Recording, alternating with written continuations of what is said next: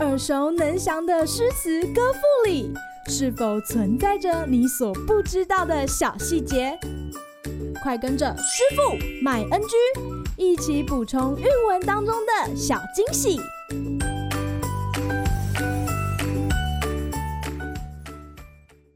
大家好，欢迎来到师傅麦恩居。今天要来和大家分享的是王维的《鹿柴》。空山不见人，但闻人语响。返影入森林，复照青苔上。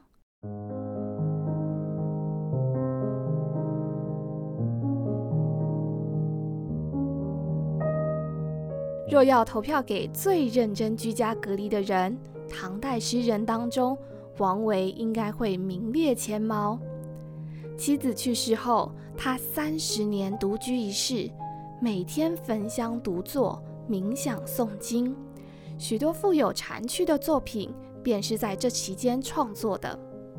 好莱坞资深女星梅丽史翠普也曾在节目中以中文朗读，更盛赞这首诗很美，适合疫情肆虐隔离期间品读。王维自幼受到笃信佛教的母亲所影响，字摩诘，取自佛教的《维摩诘经》。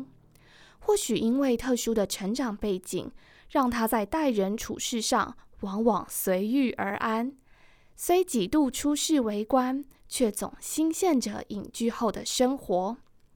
如此往复，终在晚年成功实现梦想，隐居到他事先准备好的辋川别墅。在这座文人梦想中的别墅，他偶与好友裴迪往来，两人弹琴赋诗，好不惬意。王维甚至还找了别墅附近20个美景来作诗，鹿柴与竹里馆都是其中之一。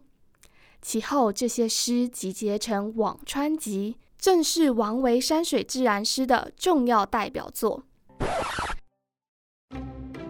今日 NG 点，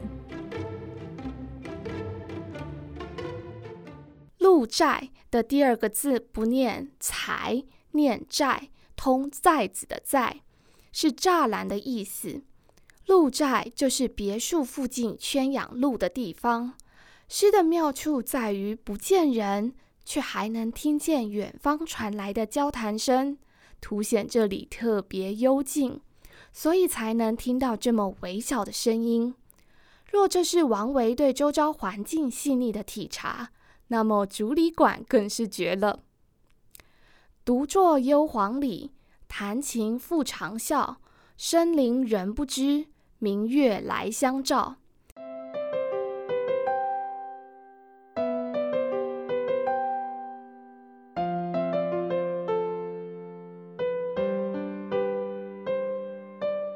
夜晚睡不着的王维，自己跑到竹林里开个人音乐会。李白是醉酒一番，并邀请月亮、影子来开派对，但是王维没有，他一点都不孤独，反而爱死了这种快乐，可见他的佛系可不是假的。好啦，今天的师傅麦恩居就到此结束，我们下次见喽，拜拜。感谢收听今天的师傅麦恩居。